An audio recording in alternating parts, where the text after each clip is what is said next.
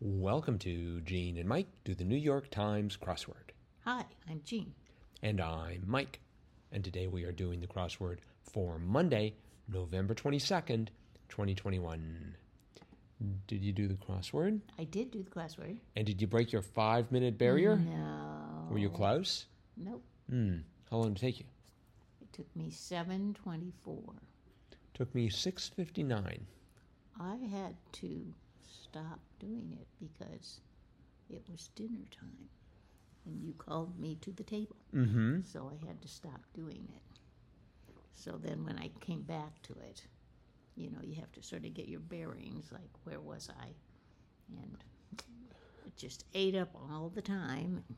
So you're, you're blaming this on me now. Yep, I see. Okay. yep. All right, fine. I will be the uh, I will be the fall guy here. Um, there was no theme. At least I don't think there was. Yes, it was. There was a theme. yeah. How did I miss the theme? It was a great theme, I thought. Oh yeah, there was a theme. Good okay. theme for Monday. Mm-hmm. So there were um, what three? No, four clues. Uh, the answers of which were rather long. Two of them ran the entire length of the puzzle, and they were seemingly unrelated, but they did they did all come together um, uh, with si- 67 across. What the start of these four clues is in a bookstore. And the answer was genre. 17 across was pastime for armchair sports enthusiasts, fantasy, baseball. 29 across, unidentifiable protein was mystery meat. 45 across, holy site in Jerusalem was the Western Wall. And finally, 61 across, French or Spanish, but not German. And that was romance language.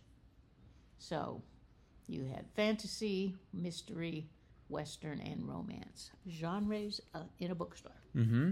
So, yes, it did have a theme. Okay. You're right. I guess I did it so quickly, I just sort of completely forgot about it. My 6:59 time just Uh-huh. didn't give me enough time to contemplate all the clues. Um, I did get eight down fairly quickly. Uh, that was Pal of Jerry on Seinfeld because I just decided I should start watching Seinfeld. It's on Netflix, Oh, uh huh. and uh, it was rated like the number one show to watch on Netflix. So I s I I, Oh. just watched a few minutes of one episode, but the name Elaine was in there, Okay. so I was able to uh, able to spot that. Well, very good. And I did thought I did think that the clue for 29 across was cute, unidentifiable protein, and that was the mystery meat. Right. Uh I just thought that was an interesting way of phrasing it. huh. Uh huh. Um, I would not have known without the crosses. 36 across group abbreviation for group that extends from Canada to Chile, the OAS. Yes. I'm assuming Organization of American States. yes. I mean, I recognized it after I got it, but it's not sort of like, you know, the the thing that just leaps to mind.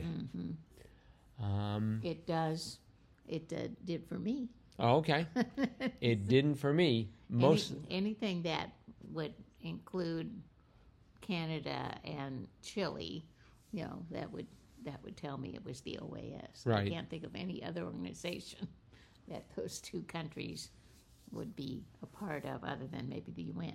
not the National Football League, probably not.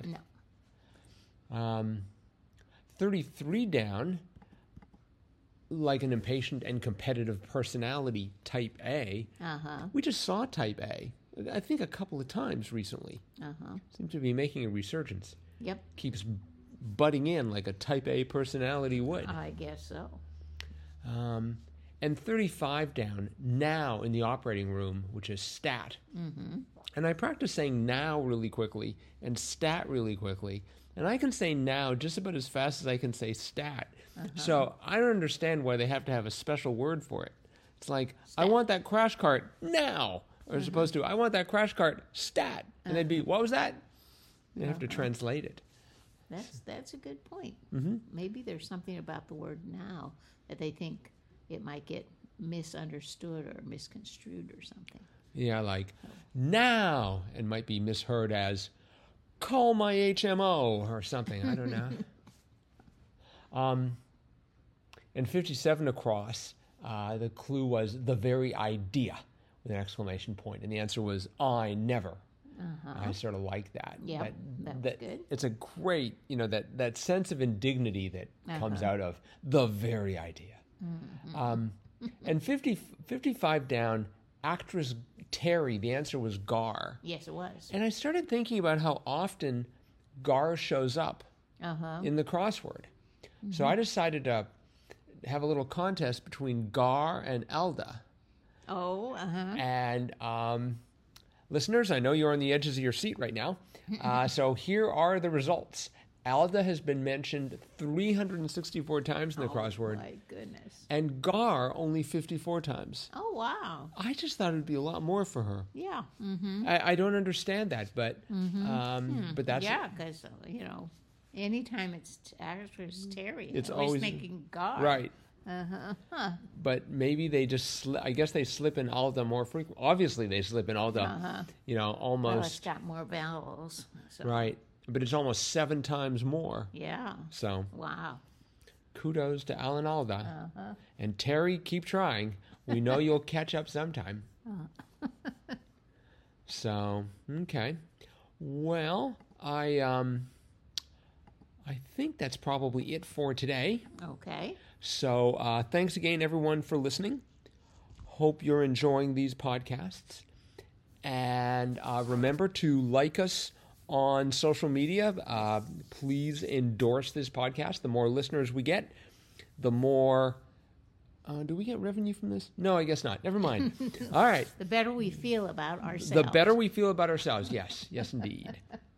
So, all right. Well, th- again, thanks again for listening. And we will be back again with our cutting edge analysis of tomorrow's crossword tomorrow.